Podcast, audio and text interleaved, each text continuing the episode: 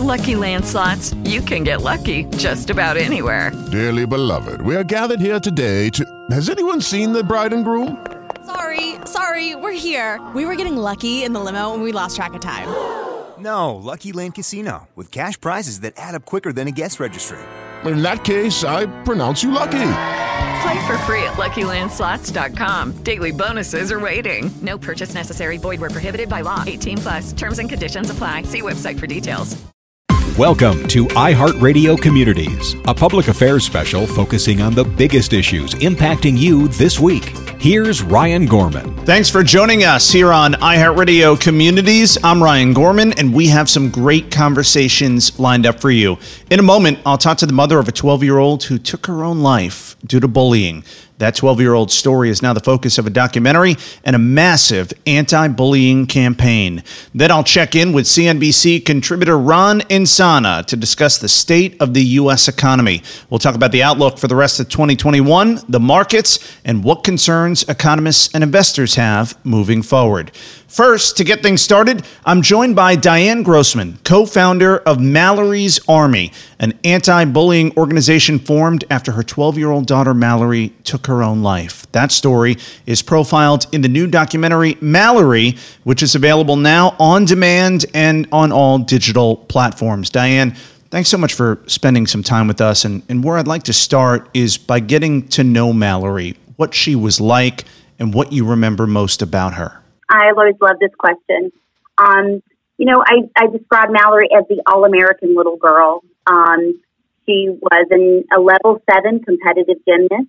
Um, she loved cheerleading. Uh, my husband and I have been married for 20 plus years. Um, we're small business owners.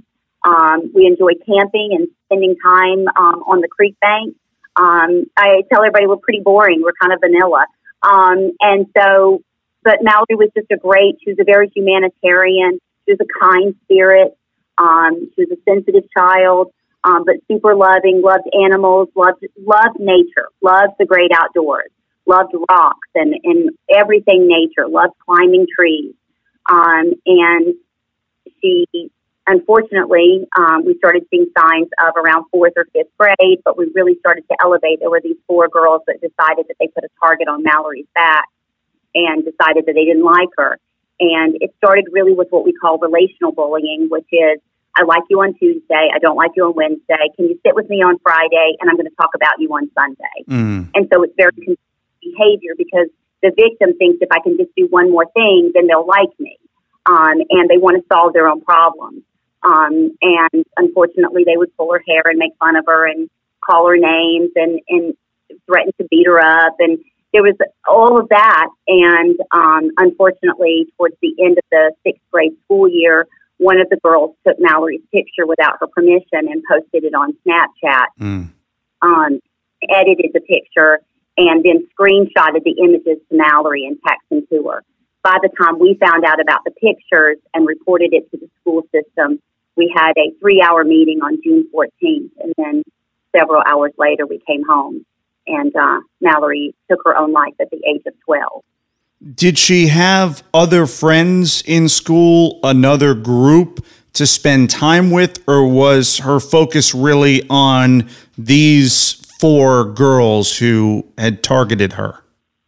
I think Mal- Mallory had friends. I mean, she was a quiet child, and so she had friends. She was not a social butterfly, so mm-hmm. she was not Miss Popular, and neither did she want to be. Um, I think in this situation, Mallory had friends, but you know, you always want what you can't have. Yeah. And I think that this group was very popular um, among the schools, and she wanted to be in that group. And so I think that there was a little bit of both going on. I think that she had friends that she enjoyed very much so. Um, but again, all of the girls want to be in this group. And so I think she, and I think that they they teased her to make her think that she could be in the group, and they did things to make her think she could be. I mean, I had the girls at my house once, um, just to try to see if maybe if they spent time with Mallory alone, that they would just kind of like leave her alone. Mm-hmm. Um, and so it was a little bit, you know, you want what you can't have, and I think she wanted to be in this group, and they just decided that she was an easy target. I'm joined by Diane Grossman, co founder of Mallory's Army, an anti bullying organization formed after her 12 year old daughter Mallory took her own life. And the story is profiled in the new documentary Mallory, which is available now on demand and on all digital platforms. Social media, the internet, you know, when I was in school, middle school, high school, there was bullying, but we didn't have this online component to it how much did that exacerbate the problem? I think it's because when you're in school, you have two or three people that don't like you. It's contained within that one space. Mm-hmm. I think the cyber component bleeds over into the home and it follows you everywhere. Yeah. It's always with you. The other side to this is is that when two or three people hate you at school, online, it's those two or three people, but it's also their 900 followers. And when they're 900 followers, that becomes gang like behavior. Yeah. And the gang behavior is when the kids like it or heart it or share it or laugh at it, then it becomes nothing is more important to a tween than their peers. Right. And so when the peers like you and all of their followers don't like you, then it becomes this overwhelming, I'm not worthy. The other thing, there's a big difference between telling someone to go jump in the lake and telling someone to go kill themselves. When you tell someone to go kill themselves, it becomes, I'm not worthy. I'm no longer valued. And I think that we have to understand that online, children have elevated the level of hate to a, a platform that we just can't understand. Um, and it's no longer just kids will be kids. And I think as adults, we have to stop saying that. First of all, it doesn't matter whether it's kids will be kids. Humiliating someone, teasing someone, making fun of someone, laughing at them, doing those things, it's never okay, no matter what the intentions are. So it's not okay to hurt someone but then to do it online to purposely humiliate them on a grand scale for the world to see, I think that pressure is overwhelming, and I don't think that we understand what it means for our children. I'm curious, what was this whole ordeal like for you as the parent of a 12 year old who's being bullied? You could see the impact that's having on her. That must have been really, really frustrating and difficult. I think in the very beginning, it was super frustrating because you feel like the simple, the solution is so simple. You bring the girls into the office, you tell them to knock it off, leave yeah. it on, and these are the consequences for your behavior. As a parent, you think, my God, why can't you, why can't you just fix this problem? My child should be able to go to school, get an education, and come home without having to worry about being humiliated and embarrassed. Fast forward towards the end, you're exhausted you're just depleted. And I think that many moms and dads feel that way is that you just want it resolved and that you feel like you've exhausted everything. And you also are faced with really tough decisions. Not everybody has the ability to send their kids to private school. Mm-hmm. Not everybody has the, you know, we, we rely on public school for so many things. And so to say, well, why didn't you do this? Those are not always options for many people. And then, of course, you are sad. You just you know, you're embarrassed you can't fix it for your kids. You know, as moms and, and dads, we often we value our identity as being there for our kids and then when you're just at a loss and you don't know what to do and how to do it. So I think that there is an entire entire gamut of feelings that go on. And now you just you live with the grief, you live with the anxiety, you live with the depression, you live with what's left behind. And for me the film allows people to see this is the this is what happens when you bully someone and they take their own life.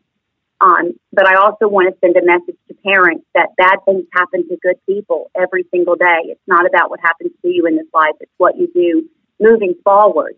And if I can get up every day and put my best foot forward and make a difference in the community, then so can everyone else. And I think that that's really hopefully the message behind it is that it's a message, it's a movie about hope and resilience and what you do when something bad happens. No matter what that bad thing is, um, there could be a light at the end of the tunnel, and you could be a part of the solution and not the problem. I'm joined by Diane Grossman, co founder of Mallory's Army, an anti bullying organization formed after her 12 year old daughter Mallory took her own life. That story is profiled in the new documentary Mallory, which is available now on demand and on all digital platforms. Before we get to the documentary, tell us about the creation of Mallory's Army. I can't take any credit for that. It was her gymnastics coach, um, Heather, and Mallory's best friend's mom, Kati, so Bianca, and they're featured in the film. Um, they wanted to create a place for people to come together and you know send a message of hope and and what we could do and to talk about bullying. And so the organization really created itself. Uh, days after Mallory passed away, I, I did not want to be the spokesperson for bullying, and I definitely didn't want to share my daughter's suicide with the world. But Mallory died on a Wednesday, and by the next day, there were 5,000 people sharing her story, and it was wow. all over the news. And so um, you had the Today Show calling, you had Megyn Kelly calling, you had all of these things. And then I realized that you have an opportunity, Diane. You can walk away from the world or you can use Mallory's life as an example. And that's exactly what we decided to do is we, we decided to let the world into our life and to let them know that if what happened to Mallory could happen to our family, then it can happen to anyone. And we all need to be mindful. We need to put some verbs in our sentences we need to put community and humanity back into our lives. Um, and I think not not a better time than right now than we're experiencing COVID. Is it more important for us to really turn together as a community and recognize what technology is doing to our children. So, what would you say the core mission is of Mallory's Army, and what are some of the different things that you're focused on through that organization? So, our you know our mission is really about behavior. Behavior is the one thing that you can change today, and it doesn't cost you anything. You don't have to go out and buy anything. Behavior is something that you can wake up every day and say, Today I'm going to. And so for us, it's really about that. Um, we love the school presentations. I love going out and spending time with the kids and sharing Mallory's story and inspiring them to be the type of human that they want to be. I love sharing Mallory's mantra, which is living a bracelet kind of life you put this little blue band on your arm and it reminds you to be the good in the world. It's like tying a string around your finger to remember to pick up milk and bread. Not everything has to be captured in our phone. Sometimes living life and experiencing life and being a part of whatever it is. Mallory loves selling bracelets for Camp Good Days, which is a camp for kids with cancer. You know, I love speaking to schools. It doesn't matter what your movement is, just be a part of something that's greater than you. Um, so the presentation, because of COVID, nothing could have been better timing. People can have access to us and our mission through the film. And so it's really about just reaching the community, reaching people, and letting people know that you can be a part of something so much greater than yourself. All right, now let's get to the documentary Mallory. Again, it's available now on demand and on all digital platforms. Talk to us about the creation of this documentary, how it came about, and what people can expect when they watch it. Well, first of all, I love to give a plug that it was a group of women that came together to create something that was so important. So Ash Patino, Jenna Bush, um, I really wasn't involved in much of it. I just let them follow me around, and my my wish list was for it not to be a sad film. I wanted it to be an inspiring film. Um, there are hard moments in it when we talk about Mallory's death and what it was like to experience the loss of a child and to find her, and we walk you through the 911 call and all of those things. But again, at the end of the day, it's really about an, inspiration. And the film for us is something that can live on forever. So year after year after year. When people are tired of hearing me talk, they can always go to the film and reference it and build their own bracelet kind of life in memory of whatever it is that they're trying to accomplish in life. And I, I just think that the message is you are going to experience hardships. We all go through trauma, whether it's the loss of a child, loss of a parent, loss of, of a job, business, whatever it is. We all go through trauma. It's how we deal with that trauma. And I tell every parent, our children are watching us. If we want our children to be resilient, then we have to live resilient lives. This really feels like a documentary that every student needs to see. Maybe it will be an eye opening experience for them. Maybe they'll realize that their actions are potentially having a very negative impact on another student. Maybe there's another 12 year old girl out there who will watch this documentary and realize that there is help, there is support for her to help her get through this difficult time. What has the reaction been like? To the documentary? And is that something that you would like to see? Schools showing their students Mallory's story? So I would describe this film as, and I might be dating myself by saying this, but I refer to it as an ABC, ABC after school special. So you remember when you came home from after school and there was always this learning movie that was on? Mhm. Well, again, I'm dating, but that's what it is. And absolutely, it's a film that I encourage school systems to watch. Listen, it's hard content, and I know that schools are afraid to open up this conversation. So, as an administrator, I would look at it and I would look at the temperature of my audience, meaning I would look at the grade levels that I'm responsible for. I would watch the film and I would make a determination whether I'm going to make it an evening event, whether I'm going to make it homework, whether I'm going to show it in the classroom and dissect it so that you can talk bit by bit. I think that every adult has to make that decision, but it is absolutely a film that needs to be seen in every school, and I would say 10 and above. Obviously, I, I think content, parents have to make the decision what their children can hear, but I would say 10 and up is a really great age for parents to watch the film, teachers to watch the film, but then stop talking. Yeah. Let the kids talk, right? Let the kids have something to say because children often have solutions for their own problems. We're just too busy talking over them to listen. So I think it's important. Children are the CEOs of their hallways. They are the presidents. They know what's going on. We need to take the time to listen to what they have to say. And then finally, where can people find out more? Perhaps there's a student listening right now who's been going through something similar to what Mallory went through, or a parent dealing with what you dealt with. Where can people find out more information and potentially get some some help and some support? So there's lots of web, there's lots of links on the Mallory's Army. So it's mallorysarmy.org. There's some resource pages there for people to. First of all, you have to understand the anti-bullying laws in your state. I think Mhm. that that's really important. Not a blanket across. There's no federal mandate.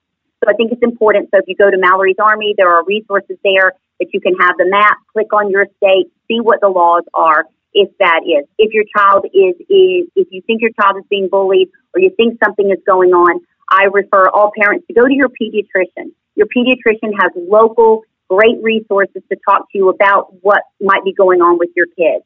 Maybe your child needs to have a baseline neurological exam. Maybe something else is going on. Maybe there are signs of other mental disorders. I think it's really important that we look at what's going on in our home and then work with people that are local that really understand this and what better person to do so than your pediatrician. Um, if you feel like that your child is being bullied, obviously there's some great resources on our website about being bullied. Follow the laws, and then of course um, talk to your school system. And I tell every parent, no matter what you do, always put it in writing. If you have a conversation with your principal, follow it up with an email. This is what my takeaway from the conversation was. Mm. Don't assume and the school administration is on the same page. Diane Grossman, co founder of Mallory's Army, an anti bullying organization formed after her 12 year old daughter Mallory took her own life. That story profiled in the new documentary Mallory, which is available now on demand and on all digital platforms. Diane, thank you so much for sharing your story and all the incredible work that you're doing on this uh, really important issue. We, we do appreciate it. Thank you for having me. All right, and now let's turn to CNBC contributor Ron Insana to talk about the state of the U.S. economy and what to watch for as we continue to recover from the pandemic. Ron, thanks so much for taking a few moments to break all of this down for us. And let's start with the 30,000 foot view of the economy now, a couple of months into the new year. Well, we're actually seeing a, pretty big and, and rapid acceleration in, in the economy. I mean, jobless claims this week uh, fell below 600,000 for the first time since we saw the spike when the pandemic started, and so that's that's a track that is is impressive. Retail sales surged almost 10 percent last month because of all the stimulus payments that have gone out, and so the consumer is feeling certainly more confident and willing to spend money, whether it's online or now increasingly in person. So we're we're moving towards what looks to be a year in which the economy may grow north of 6% for the entire year, which would be the strongest since 1983. And we've had, you know, as you well know, Ryan, a, a record infusion of cash, the Yeah. $3 trillion last year, the 900 billion in January, 1.9 trillion in the new administration, and now they're talking about another couple trillion in infrastructure spending over an eight-year period. So, and, and the Fed's keeping rates right where they are. So, once we are, you know, to put it indelicately, set free, the boom will be real. is there a risk of, in a sense, the economy overheating, getting too good too fast? We're putting you know trillions of dollars into it, over five trillion dollars in spending throughout the course of the pandemic. Now, potentially another few trillion on infrastructure at the same time that the economy is recovering on its own, just because of where we're at in this pandemic. Is that a concern? Um, not not immediately. If we added a million jobs a month for the next eight and a half months, we'd get back to where we were pre pandemic. So we're going to have to run really hot. Now, and granted, the economy was hot uh, pre pandemic. We had a record low unemployment rate. You know, wages were going up, and, and the economy was definitely on uh, a much more solid and sustainable path towards growth. Uh, I, I think policymakers, both whether they're you know federal uh, officials, the president, and Congress, or whether they're at the Federal Reserve, are worried about the longer term scarring that's taken place over the past year about how some people have been driven out of the labor force, particularly women, how people of color have disproportionately been affected both in health and in economic terms by the pandemic. That overheating in the classical sense um, may not occur the way people expect it to. Yes, we could see big bumps in inflation because we're coming off a year in which prices actually fell we also have supply chain disruptions that have pushed up the price of computer chips for automobiles. We have a shortage of houses in the United States. We're 4 million homes short of demand in the U.S. Wow. Labor's, uh, lumber is at an all time high. Copper is rallying, and, and some people are call, calling copper the new crude oil because it's used in so much technology uh, goods that you know we're looking at different indicators of growth. And yeah, we're seeing a very strong domestic economy. Europe lags China's pretty strong. Latin America is not so great. So it's not going to be a uniform global recovery that's synchronized. The U.S. may well lead. And, and in some ways, that's good news, particularly if we lead the rest of the world out of recession. We may have to run, to, to put it in um, Rudolph the Red-Nosed Reindeer terms, at full power. Uh, the way Santa asked of Rudolph on, on that very foggy Christmas Eve, you know. I'm joined by CNBC contributor Ron Insana talking about the state of the economy. You mentioned one word that I know people are hearing a lot of these days inflation. Can you explain yeah. how that works and what the potential risk is at the moment?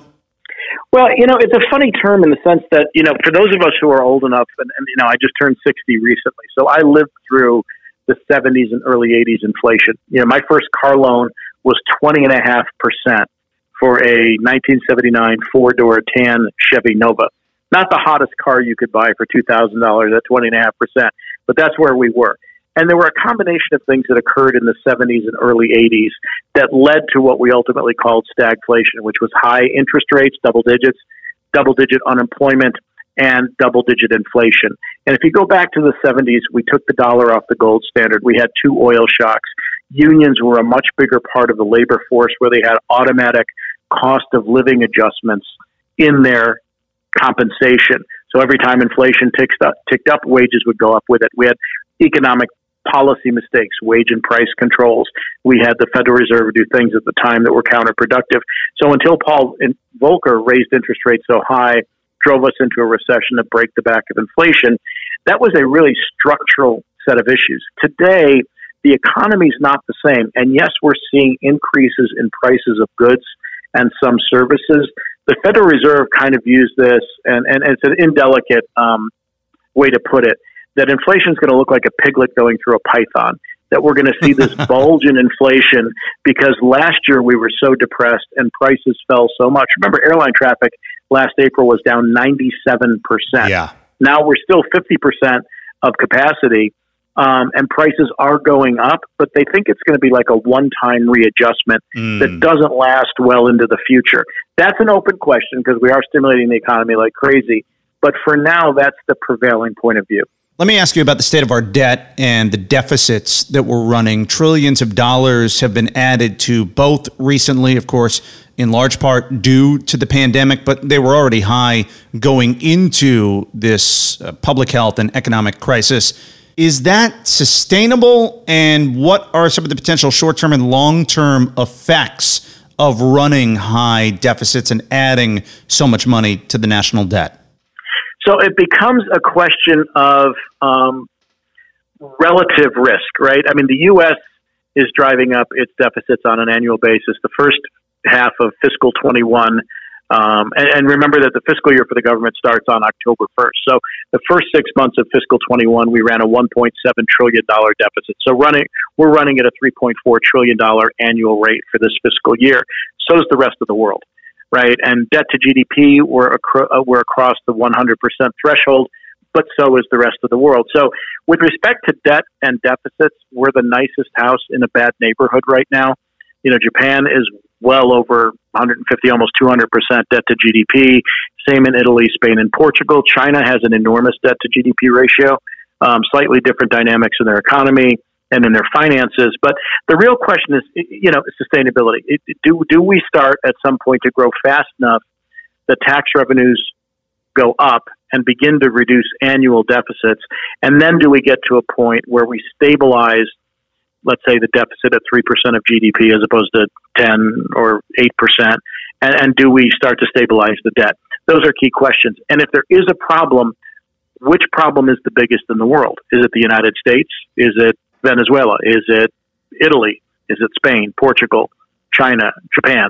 We don't know. And so for now, we're okay. And given that interest rates are low, the capacity to service this debt is actually manageable. If rates were to triple, we'd have a big problem because mm-hmm. then interest on the national debt yeah. would be the largest component of federal spending.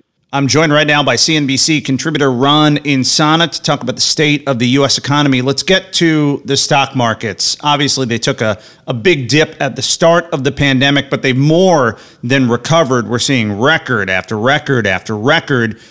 Is that a bubble in the making? Is that sustainable? What are your thoughts on what we've seen from the markets over the course of the past year plus? Right. Well, and and and, and possibly because of, in in one sense, that you know the Federal Reserve took interest rates to zero, did more at the beginning of the pandemic than it did during the entire global financial crisis back in 2008 and 9. And then, as you mentioned, you know, we're spending maybe close to $7 trillion, which is almost 30% of GDP, uh, to get out of this thing.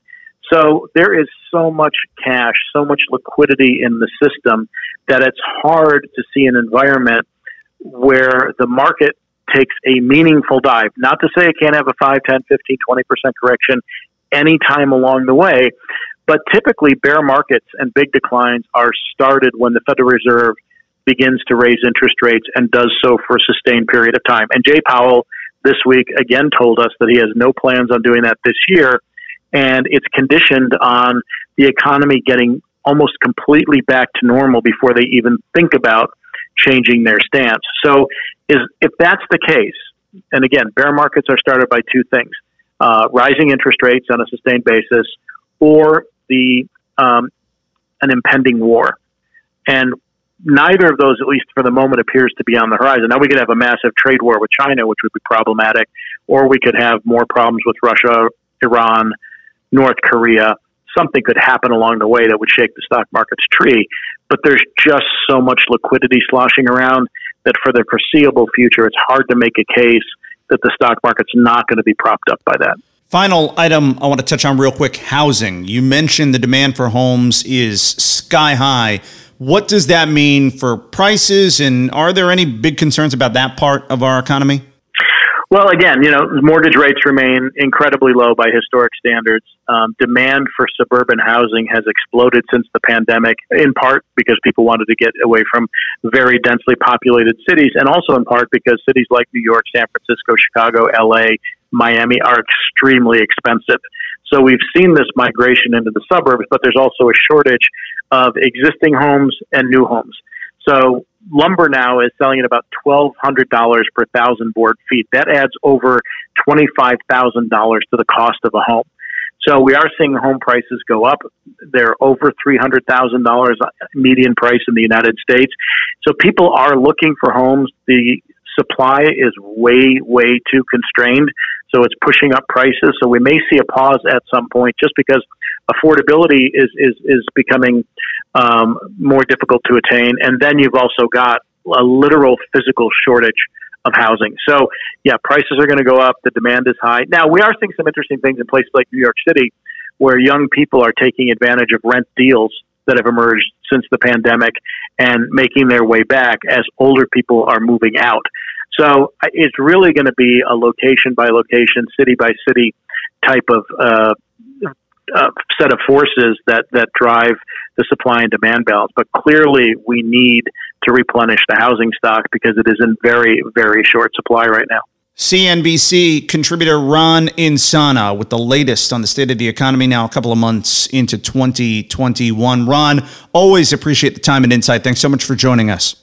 My pleasure. Thanks for having me. All right, and that's going to do it for this edition of iHeartRadio Communities. We're going to be back same time, same place next weekend. Stay safe.